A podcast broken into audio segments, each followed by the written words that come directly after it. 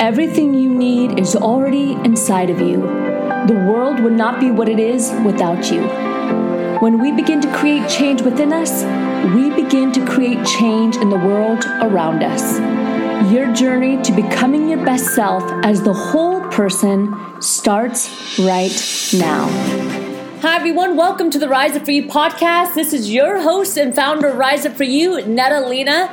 Thank you so much for joining us today, and I'm really excited to be here. I know we have an incredible co host, Leanne DeSanta, who you've probably heard for a while now, but I'm stepping in today, and I am happy and glad to be back. Today, we're going to be talking to Michelle Williams. This is a really awesome conversation, especially for all you entrepreneurs out there.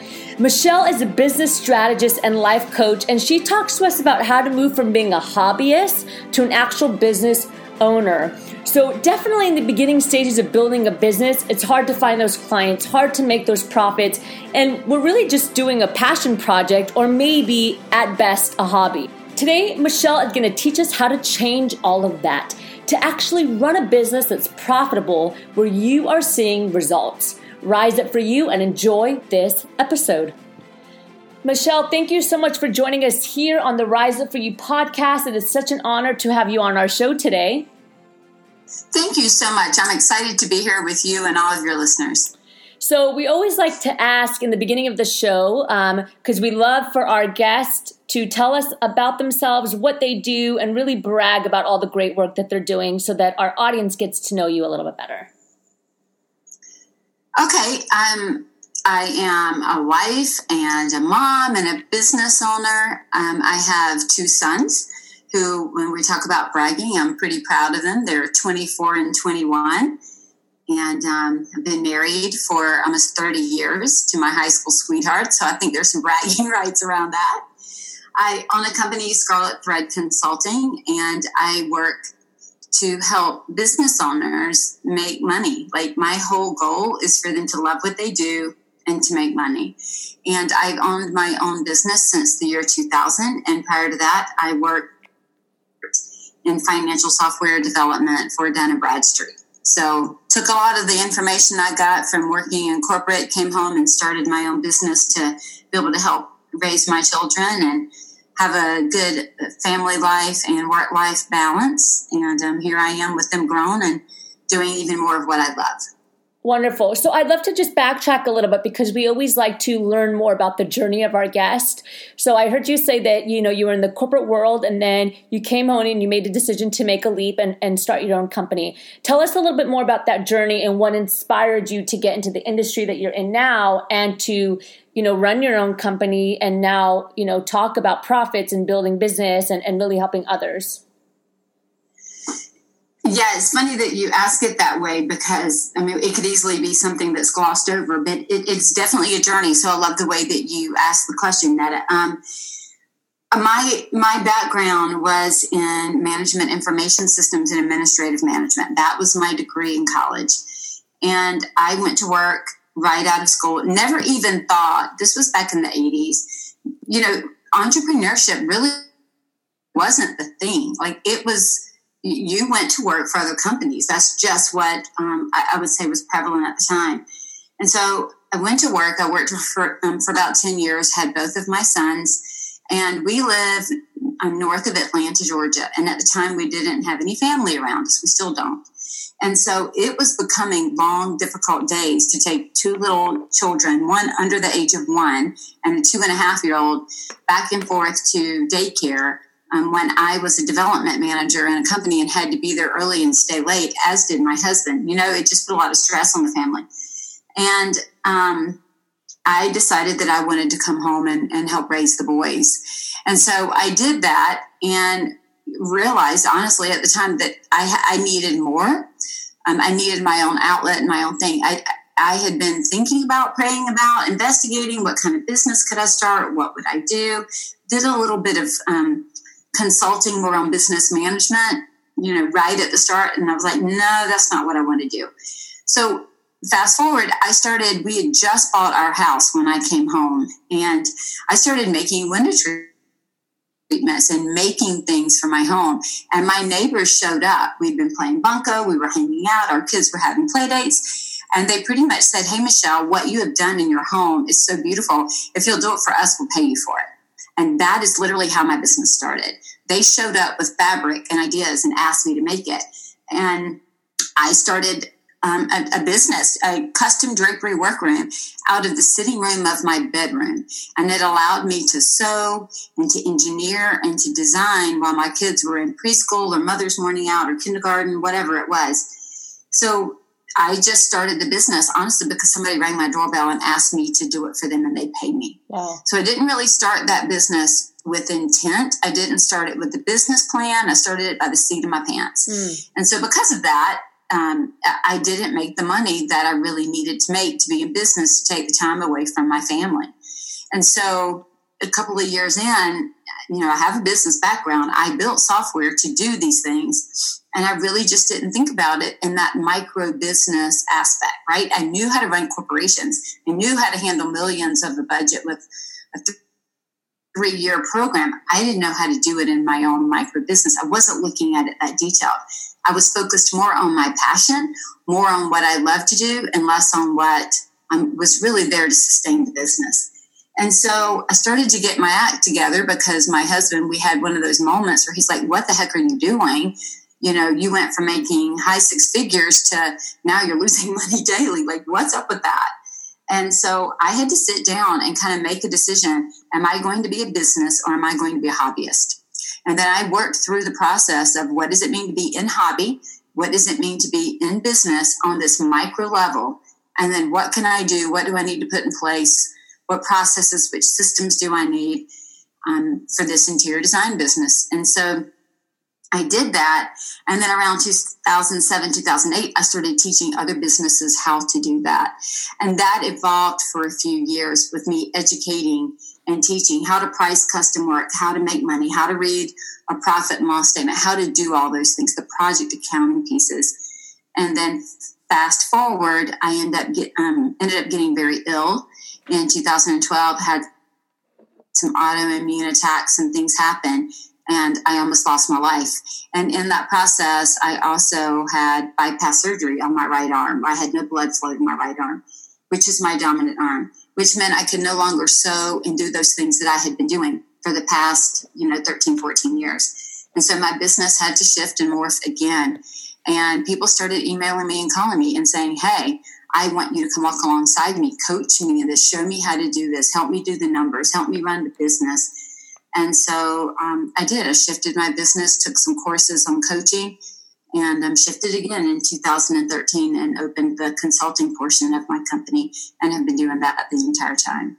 Well, I love so that. That's why it was a, it was definitely a journey. It wasn't as glossed over as I kind of made it sound at the beginning. No, I love that, and I and I and thank you for sharing with us. And I love how you stated, you know, do I want to be a hobbyist or do I want to be a business owner and make profit? And to tell you the truth, there's probably a ton of listeners right now that can really um, understand that and resonate with that. You know, they're doing great work, they have a mission, they love what they're doing, but they're just not seeing the results financially. And at some point, you have to make that decision like, where do I want this to go? And is it is it sustainable? You know, can I survive off of it? I know that you. Um, there's a lot of things that, that we can talk about, but I know that you're you're pretty great at, at talking about profit and how we can plan for profit in, in the stages of business. And I think that that would be really beneficial for our audience if we could jump into that and, and talk about like a, a few tips, you know, three to five tips that you can share with, you know, really building and planning to be profitable.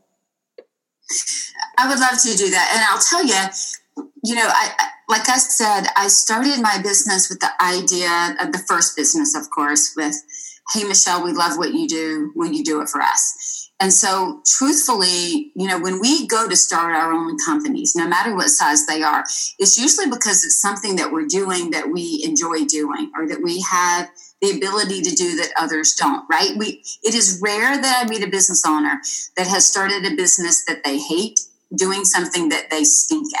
Like that's just not what you normally see. But what happens is, at least in my situation and with the other people that I've coached, we do these things that we love. We love them. We pour ourselves into it. We're passionate about it.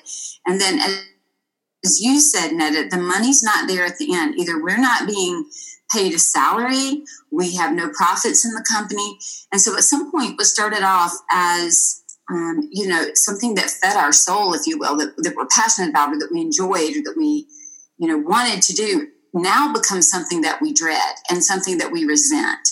And so I would just, you know, share that if we're starting to feel that way, we need to go back and kind of fall in love again with our business and look at it as a way that it's meant to to work for us, not us for it. And I would say with profit, that was my first thing was that I had to have a mindset to make money, not a mindset to feed my passion. My passion was fed in addition to making money.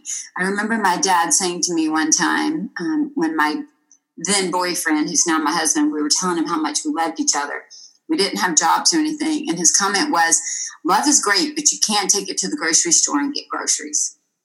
And I would say that that's the same thing about having passion in our business. That's great, but it's not paying the bills by itself. So we first have to start with saying that we're we are going to be committed to making a profit so that we can sustain this business that feeds our passion. Does that make sense? Oh, absolutely. 100% it does. And what's like, what is the first step to that? You know, those of us that are listening, they're like, okay, I'm ready. I need to make a shift what's what is the that first step like? is just to decide. Truthfully the first step is to decide. To say i am going to own every aspect of my business and i'm going to look at it and i'm going to figure it out so that i can be profitable and sustainable. If i could tell you anything it's that profitability starts with a mindset of ownership and the willingness to look at really hard things. Because most of us I, I just left coaching a client before um, our, our podcast today. And her thing was, I still am not quite ready to look at the financials. And my comment to her was, I'm looking at them for you right now, but but you've got another couple of days and then you have to look at them like you don't get to say i'm not looking so you have to be committed to the process of being profitable that that's truthfully the first step and it sounds so or it sounds so dismissive but if you are committed to it, if you truly say, I'm going to own the good, the bad, the ugly, then you can do something about it. For example, if I hate the color of my neighbor's house, there is nothing I can do except block my view because I don't own that house, so I cannot correct the color. But if I have a home that I live in that I own and I don't like the color of it, I can change it because I own it. And that is the same thing in our business. If we choose to have one and we choose to be profitable, then we have to take complete ownership because what we own, we can change. Absolutely. And, and I love that. And, and you're right. I mean, it could be scary for most people, but the reality is, is that there's, there's no way that you can transform and make a shift unless you know what the reality is, you know, unless you know exactly what you're working with. Yeah. So you have to start then by saying, okay, I've made the choice to be profitable. Now I've got to figure out where am I? Like, what do my numbers look like right now? What are they telling me right now? You know, do I have my numbers in an accounting software package like a QuickBooks or Xero, Sage, FreshBooks, something so that I, I can run reports and be accountable to the numbers? And then are those numbers indicative of where I want to stay? And nine times out of 10, they're not, right? But we don't know how to get where we want to go if we don't recognize where we are. So we start with our mindset, we're going to own this thing. And then we start with figuring out where am I?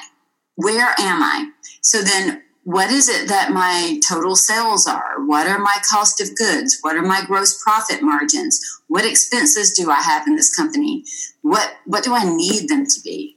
Where do I want to go? So you you have a mindset to be profitable and then you start with saying, Where am I? And then you kind of determine where do you want to go? Right?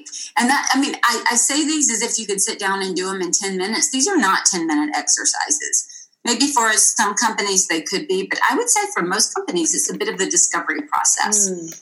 You know, it's pulling all those documents together. It's looking at them and going, okay, I see them, but I don't know what they mean. Right. And so that's where my suggestion would be to make sure you have access to um, either a, an accountant, a bookkeeper, a coach, somebody who knows the numbers, who can sit down if you don't and explain to you, here's what this means. Okay. Then you start creating this plan for where you want to go. building profit in all along. I like to tell my clients and those that listen to my podcast profit doesn't happen by accident. So whatever we see on a profit and loss statement or you know on a any type of a, a, a, document that we're looking at that's telling us our profitability, all it's doing is showing us the number that is a culmination of every decision we've made during that time frame. Mm. That's all that it is. It's a it's a string of decision making that has a, a dollar amount attached, and your profitability just shows which decisions you make, the outcome of your decisions. Mm. Yeah, absolutely. So if it's where you want to go, keep doing it. If it's not where you want to go, if it's not enough money, if you're not being paid, the only way to correct it, like we can't do new math. I can't I don't have a calculator that works a different way. So the only way to change the number is to change the choices and decisions that we made. Yeah, absolutely. And and the reality is is that I think many people they start a company because they want to make some type of sustainable change in the world or they have a product or mm-hmm. as you mentioned they're passionate about it um, and they also want the freedom i mean you mentioned it earlier you had two kids it just it, you know it was too difficult to to live the lifestyle that you were leading before that. And I mean, if we don't get that profit, how do we get that freedom?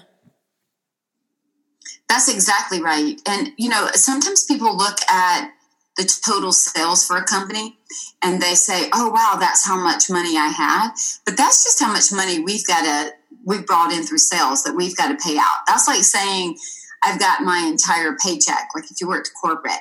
But you know that that's not all of our profit. That money goes to pay off our car, our food, the lighting bill, our mortgage, and really, you know, what's left over at the bottom is what is our profit from our paycheck. And the same kind of thing happens in a business. And if we're not watching for that, for that profitability and what it means, that sustainability to keep, as you said, Netta, living the lifestyle we want to live you know, doing the fun things we want to have, making the impact in the world that we're going to make. We can't make that impact if we don't have the money to help us do it. Mm. We just can't. Yeah. At some point, it's going to be like, I can't do that. And so it's it's just keeping an eye on what is most important for you and you know your business or even in your home.